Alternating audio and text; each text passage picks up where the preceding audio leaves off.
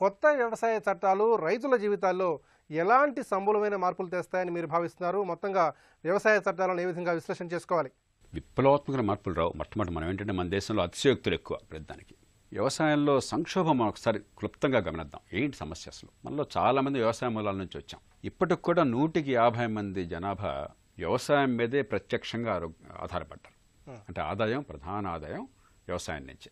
కానీ వ్యవసాయ రంగం నుంచి వచ్చేటువంటి సంపద జాతీయ ఆదాయంలో వాటాగా మీరు చూస్తే కేవలం పదిహేను పదహారు శాతం ఆరో వంతు కంటే తక్కువ పడిపోయింది. పెద్దగా గణిత పరిజ్ఞానం అక్కర్లా మనకి. ఈ అంకెలు ఒకసారి చూస్తే మిగతా వాళ్ళ సగటు ఆదాయంతో పోలిస్తే తలసరి ఆదాయంతో వ్యవసాయంలో ఉన్న పాపానికి రైతులు కావచ్చు రైతు కూలీలు కావచ్చు వ్యవసాయ రంగంలో ఉన్న ఇతరులు కావచ్చు వ్యవసాయ రంగంలో ఉన్న పాపానికి వాళ్ళ ఆదాయం ఐదో వంతు ఆరో వంతు ఉంది మిగతా వాళ్ళతో. ఇదేదో బాగా ధనికమైన దేశం కాదు. ఒక బేద దేశంలో మొత్తమే తక్కువ ఆదాయాలు ఉన్న దేశంలో ఇక్కడ మరీ తక్కువ ఉన్నాయి. ఇది నేపథ్యం. కాబట్టి మనందరికీ ఒకటే లక్ష్యం. ఆదాయాలు పెంచడం ఎట్లాగా వ్యవసాయంలో. దానిలో అనుమానం లేదు కదా? దానికి చాలా మార్గాలు ఉన్నాయి. ఏ ఒక్కటి చాలదు. ఒకటి సంఖ్యలు వేసేశారు రైతుకి. పరిశ్రమల్లో ఏ ఉత్పత్తి చేసినా ఎక్కడైనా ఎవరికైనా అమ్ముకోవచ్చు. వీడికి అమ్మాలి ఈ రేటుకి అమ్మాలి ఈ ఊళ్ళోనే అమ్మాలి అన్న సాంక్షలు లేవు. దేశం లోపల అమ్ముకోవచ్చు దేశం బయట అమ్ముకోవచ్చు ఆ ఉత్పత్తిని. మీరు ప్రత్యక్షం ఒకటి మీరు అమ్ముకోవచ్చు ఇంకోటి మీ దగ్గర కొనుక్కుని అమ్ముకోవచ్చు. దానివల్ల ఏమవుతుంది? రేట్ నిలబడుతుంది. డిమాండ్ ఉంటుంది గిరాకీ ఉంటుంది వస్తువుకి. వ్యవసాయంలో ఎక్కడా లేని ఆంక్షలు ప్రపంచంలో ఏ దేశంలో లేవు ఆంక్షలు పెట్టేశారు.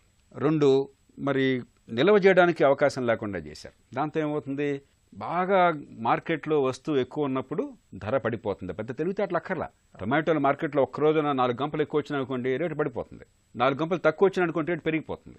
దాంతో ఏమవుతుంది? వినియోగదారుడికి రేటు పెరిగినప్పుడు ఇబ్బందిగా ఉంటుంది. ఉత్పత్తి చేసిన రైతుకి రేటు తగ్గినప్పుడు నష్టపోతున్నాడు. హాహాకారాలు. పత్రికలు మీరు చూస్తున్నారు. టొమాటోలు రోడ్డు మీద బారేశారు ఉల్లిపాయలు మరి ధర తగ్గిపోతే చాలా ప్రాణాంతకంగా ఉందని చెప్పాను. మూడోది అసలు ప్రాసెసింగ్ లేకపోతే వ్యవసాయ ఉత్పత్తుల్ని మీకు మార్కెట్లో గిరాకీ లేనప్పుడు దాన్ని దాని అనుబంధ పరిశ్రమలు పెట్టి అది పళ్ళు కావచ్చు కూరగాయలు కావచ్చు ఇతర ఉత్పత్తులు కావచ్చు ప్రాసెసింగ్ చేస్తే అదన విలువ వస్తుంది ఉపాధి వస్తుంది మార్కెట్లో రేటు నిలబడుతుంది. మన దేశంలో అసలు దాదాపు ప్రాసెసింగ్ లేదు. నాలుగోది మంది ప్రపంచంలో ఎనిమిదో వంతు వ్యవసాయ భూమి మంది. సారవంతమైన భూములు ఉన్నాయి రైతులు వేల సంవత్సరాల నుంచి సేద్యం మరి వ్యవసాయం చేస్తున్నారు. చక్కటి సూర్యకాంతి వద్దన్నా ఎండ ఉంది మనకి? అలాంటి దేశం ప్రపంచ మార్కెట్లో అసలు మనం ఎక్కడ లేం. అక్కడ స్థానం సంపాదించుకుంటే కానీ గిరాకీ రాదు. రేట్లు రావు. ఇక మధ్య దళారీలు ఆరుగురు ఏడుగురు ఉండిపోయారు మనకి. రైతుకి కొనేవాళ్ళకి మధ్య దాంతో ఏమవుతుంది? రైతుకి వంద రూపాయలకు వస్తూ ఉండిపోతే సగటు ఇరవై రూపాయలు వస్తుంది రైతుకి. కొన్ని పంటలు పది రూపాయలు వస్తుంది. ఇన్ని సమస్యలు ఉన్నాయి వీటిలో ఒక్క సమస్యని. ఈ సంఖ్యళ్ళు కొంత తొలగించి మార్కెట్లో స్వేచ్ఛగా అమ్ముకోవడానికి అవకాశాన్ని ఇచ్చే ప్రయత్నం ఇరవై ఐదేళ్ళ నుంచి దీని గురించి ఆలోచన జరుగుతుంది. తొంభై ఒకటిలో ఆర్థిక సంస్కరణ నుంచి ఆలోచన జరుగుతుంది. అలాగలాగ తాత్సారం చేస్తున్నారు. రెండు వేల మూడులో మోడల్ మార్కెట్ చట్టాన్ని తీసుకొచ్చారు వాజ్పేయి ప్రభుత్వంలో. యూపీఏ ప్రభుత్వం దాన్ని చట్టం చేయాలని ప్రయత్నం చేసింది. ఇంతకాలంగా అనుకున్నది ఎట్టకేలకు ఒక చిన్న చేశారు. దీనిలో అద్భుతాలు జరగవు. కానీ ఎప్పుడైతే మార్కెట్లో ఎక్కడ డిమాండ్ ఉంటే అక్కడ అమ్ముకునే అవకాశం రైతుకు వస్తుంది చిన్న రైతు తాను సొంతంగా అమ్ముకోలేడు కానీ నా బదులు మీరు అమ్మారు అనుకోండి మార్కెట్లో వస్తువు అక్కడ అమ్ముకోవడం ఇక్కడ గిరాకీ వస్తుంది రేటు పెరుగుతుంది. అలాగే నిల్వ ఉంచుకునే అవకాశం పెరిగింది అనుకోండి రేటు తగ్గు ఉన్నప్పుడు నిల్వ ఉండి మిగతా వస్తువు మార్కెట్ నుంచి తగ్గగానే రేటు మీద నిలబడుతుంది. ఒక చిన్న ఉదాహరణ మీకు ఇస్తాను. రెండు వేల పన్నెండు ఫిబ్రవరిలో మన రాష్ట్రంలో బీపీటీ ధాన్యం తెలంగాణలోనూ దక్షిణ కోస్తాలోనూ గుంటూరు నుంచి దక్షిణంగాను కొంచెం పండిస్తారు. మనం తినేది ఎక్కువగా బీపీటీ చాలామంది తెలుసు. సన్నబియ్యం అదే. బస్తా ఏడు వందల యాభై రూపాయలు పలికింది ఇక్కడ మన రాష్ట్రంలో. పక్కన కర్ణాటకను మహారాష్ట్రలో పన్నెండు వందల రూపాయలు పలికింది. మధ్య ఊరికే గోడ లేదుగా? మనం ఎవరన్నా కర్ణాటక పోవచ్చు మహారాష్ట్ర పోవచ్చు కదా. అక్కడ పన్నెండు వందలు ఎందుకు ఇక్కడ ఏడు వందల యాభై ఎందుకుంది? మన ప్రభుత్వం ఇక్కడి నుంచి రైతులు కానీ వ్యాపారులు కానీ కర్ణాటకలో మహారాష్ట్రలో ఇతర రాష్ట్రాలు అమ్మడానికి వీళ్ళదని అన్యాయంగా నిషేధం విధించారు. అప్పుడు నేను స్వయంగా వేలాది మంది రైతులను ప్రేరేపించి మరి చిన్న చిన్న మూటలుగా ధాన్యాన్ని బియ్యాన్ని నేను ఐదు యాభై కేజీలు వంద కేజీలు మోయలేం కదా అర్భకులం కదా. అందుకని ఐదు పది కేజీలు మూటలు పట్టుకుని చేతుల సంఖ్యలు ప్రజలకు అర్థమయ్యే రీతిలో మార్కెట్లో రేటు ఉంటే అమ్ముకునే స్వేచ్ఛ కూడా లేకుండా చేశారని చెప్పి అర్థం కావడం కోసం చేసి నేను కర్నూలు నుంచి కర్ణాటకకి నిజామాబాద్ నుంచి నాందేడ్కి వెళ్ళి అక్కడ ఉద్యమం చేస్తే ప్రభుత్వం దాన్ని ఎదుర్కోలేకపోయింది. మార్కెట్లో అమ్ముకునే ఆంక్షలు తొలగిన కారణంగా ఆ ఒక్క సంవత్సరం ఆ ఒక్క పంట ఆ వెరైటీ బీపీటీ మీద మూడు వేల ఆరు వందల కోట్ల రూపాయలు రైతులకు అదనంగా ఆదాయం వచ్చింది. అంటే కలం పోటుతో రైతుల ఆదాయం లేకుండా దుర్మార్గపు చట్టాలు పెట్టారు. ఇప్పుడు చేస్తున్న ప్రయత్నం ఏంటంటే నిత్యావసర వస్తువుల చట్టం పేరుతోనేమో అవినీతి అన్ని ఆంక్షలే ఏ వస్తువుకు లేనటువంటివి. అలాగే మీకు మార్కెట్ చట్టాల పేరుతో మార్కెట్ మార్కెట్ సేవలు అందిస్తే ఓకే. మార్కెట్ అందించని చెప్పినా కూడా నూటికి అరవై ఐదు శాతం మార్కెట్ బయట అమ్ముడుపోతుంది అయినా మార్కెట్ సెస్ కట్టాలా? అధికారికంగా కూడా అమ్ముకోవడం లేదు. ఏదో లోపాయికారిగా అమ్ముకోవాలా అలా లేకుండా ఎక్కడైనా అమ్ముకోండి. మార్కెట్లో అమ్ముకుంటే మార్కెట్ సెస్ కట్టండి. బయట అమ్ముకుంటే మార్కెట్ సెస్ అక్కర్లేదు. అలాగే మూడో అంశం ఇప్పటికే కాంట్రాక్ట్ ఫార్మింగ్ ఉంది. ఎందుకంటే కొన్ని పంటలకు రేట్ స్పష్టంగా తెలియకపోతే మనం రిస్క్ తీసుకోలేం.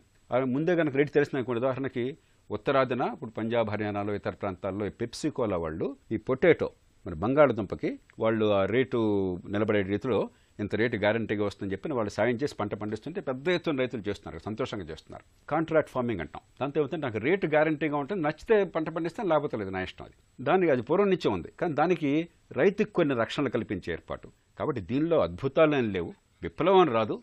దీనిలో ఏ రకమైన ప్రమాదము లేదు. కొంత రేటు పెరగడానికి మార్కెట్లో రైతుకు వెసులుబాటు వస్తుంది. ఇంకా ఇందాక చెప్పిన మిగతా చాలా చేయాలి. అవి చేస్తే వ్యవసాయం పండుతుంది. కానీ ఇది ఖచ్చితంగా రైతులకి ప్రయోజనకరం. అయితే అద్భుతాలను సాధించదు సంక్షోభం చాలా తీవ్రమైనది కాబట్టి ఇది చాలదు. కానీ అవసరం. వ్యవసాయ బిల్లుల ఆమోదం సందర్భంగా రైతులకు జరిగే మేలును చట్టసభలో ప్రభుత్వం వివరించి విపక్షాలను ఒప్పించే ప్రయత్నం ఎందుకని చేయలేకపోయింది? ముఖ్యంగా వ్యవసాయ బిల్లులు ఆమోదం పొందిన తీరు ఎంతవరకు సమర్థనీయమంటారు?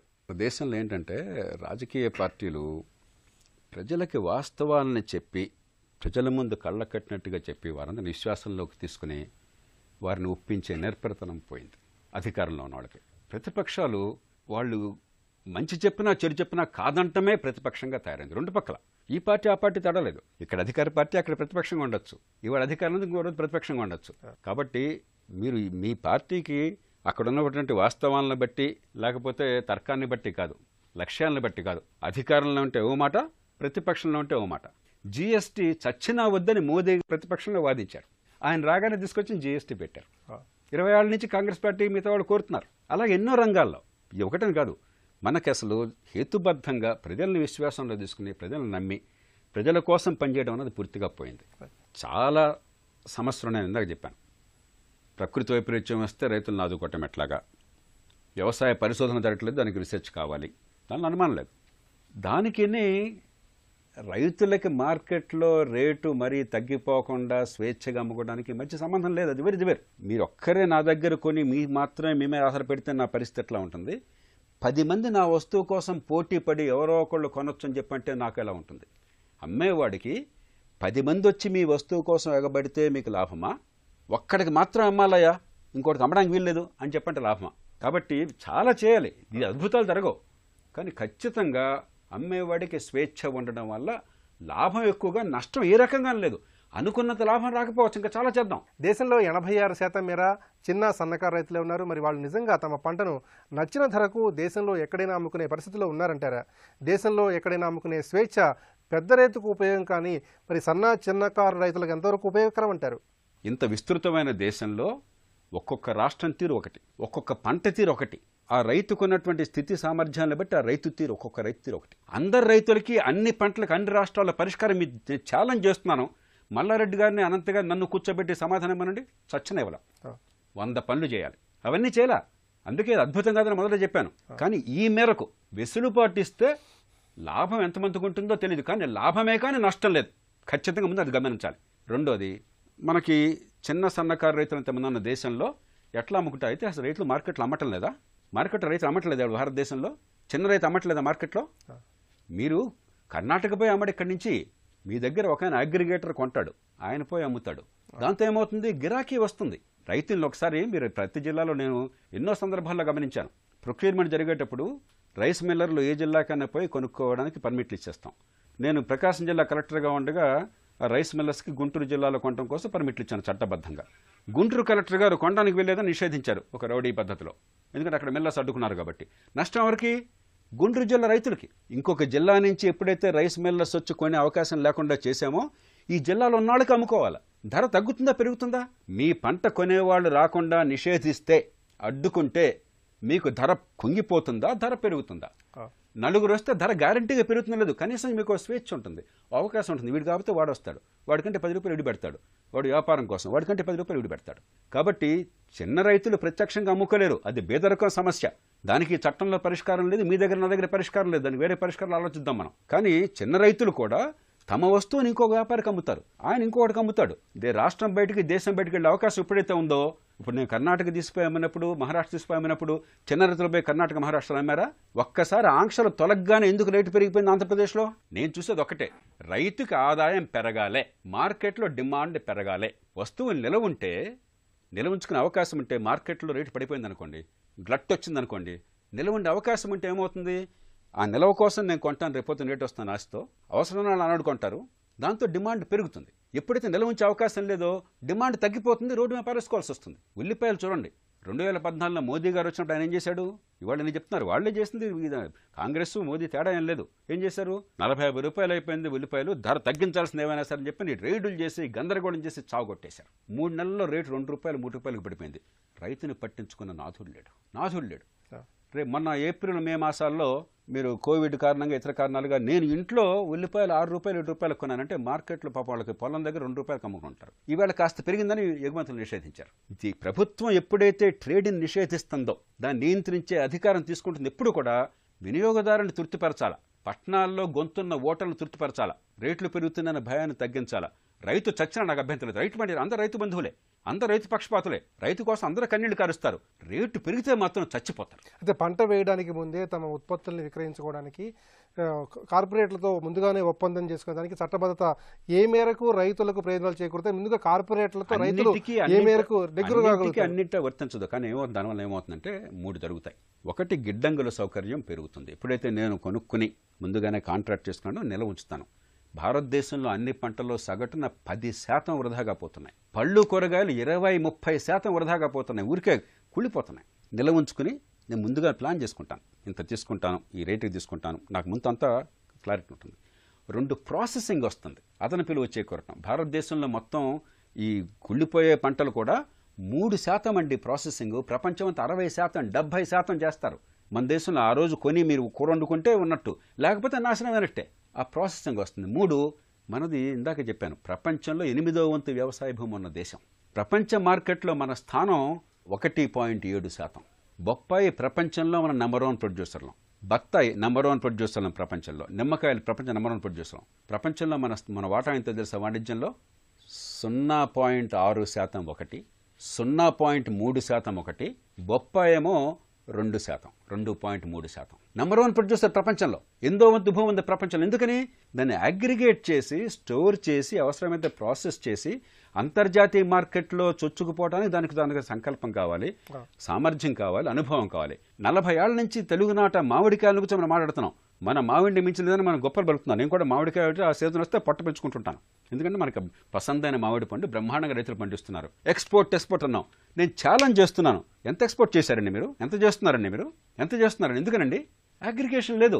ఈ మొత్తాన్ని కలిపి ఎవరో అక్కడ సమర్థుడు ప్రపంచ మార్కెట్లోకి వెళ్ళేవాడు దాన్ని స్టోర్ చేయగలవాడు అవసరమైతే ప్రాసెస్ చేయగలవాడు గ్రేడింగ్ చేయగలవాడు లేకపోతే మీకు రేటు పెరగదు. మీరు అదే ఈ ఇబ్బందులు లేకుండా ఇన్ఫ్రాస్ట్రక్చర్ని బాగు చేసి కొంచెం పెట్టుబడి పెట్టినటువంటి మన మత్స్య పరిశ్రమ ప్రపంచంలో నెంబర్ వన్ ఎక్స్పోర్టర్ చేపలు పండించే రైతులు ఎవరైనా అడగండి. ఆంధ్రప్రదేశ్ వాళ్ళు నెంబర్ వన్ భారతదేశంలో. ఒక సంవత్సరం ఎగురు దిగుడు ఉన్నా కూడా పంట బాగా వచ్చిందండి. మాకు మంచి ఆదాయం వస్తుందండి ఎకరాకు రెండు లక్షలు వస్తుందని చెప్పంటారు అక్కడ మార్కెట్గా పనిచేసేది? కొంచెం ఇంకో రంగం చెప్తాను. సహకార రంగం. నేను బాగా లోతుగా పనిచేసింది. తొంభై ఐదులో చట్టం తీసుకొచ్చామేంటి గవర్నమెంట్ ఈ ఈ సంఖ్యలు తీసిపారేసాం మ్యాక్స్ చట్టం అని చెప్పని. మ్యాక్స్ చట్టం కింద వచ్చిన సంఘాలను అద్భుతంగా పనిచేస్తున్నాయి. ప్రభుత్వం కింద ఉన్న సంఘాలన్నీ నాశనం అయిపోయినాయి. కాదని చెప్పండి. కాదని చెప్పండి. కరీంనగర్ జిల్లాలో మల్లారెడ్డి గారికి తెలుసు. మన విశ్వనాథ్ రెడ్డి గారిది సహకార సంఘం ములుకునరు. ఎంత అద్భుతంగా పనిచేస్తుందో చూడండి ఒకసారి. అలా ఎన్నో సంఘాలు. ప్రభుత్వ సంఘాలు లేకపోతే నా బతుకు నేను చూసుకుంటాను. ఏదో తంటలు పడతాను ఏదో రకంగా నేను కష్టపడతాను. ఎప్పుడైతే ఎవడో సంతకం కావాలి పర్మిషన్ కావాలి ఒకప్పుడు సిమెంట్ కావాలంటే మీ ఇంటికి నా ఆఫీస్ ముందు పడిగాపులు కాసేవాళ్ళండి. చచ్చేవాళ్ళం అండి సిమెంట్ ఉత్పత్తి లేదు సిమెంట్ కొనేవాడికి సిమెంట్ దొరికేది కాదు. ఇవాళ ఇబ్బంది ఉందా? మీరు ఆ శృంఖలాలు తీసేస్తే వ్యవస్థ బాగుపడిందా చెడిపోయిందా? ఫోన్ కావాలంటే తల ప్రాణం తోక్కొచ్చేదండి ఒకప్పుడు. మనందరూ గుర్తులేదు అది? చిన్నపిల్లలకు గుర్తులేకపోవచ్చు. ఎప్పుడైతే ఆ శృంఖలాలు ఆ సంఖ్యలు తీసిపారేశారో ప్రతి ఒక్కళ్ళకి ఫోన్ దొరికింది. వ్యవసాయంలో ప్రజలకు న్యాయం జరగటం లేదు. నేను ఎన్నోసార్లు బహిరంగ చెప్పాను. ప్రకృతి శాపం కంటే పాలకుల పాపమే వ్యవసాయం వైఫల్యానికి కారణం.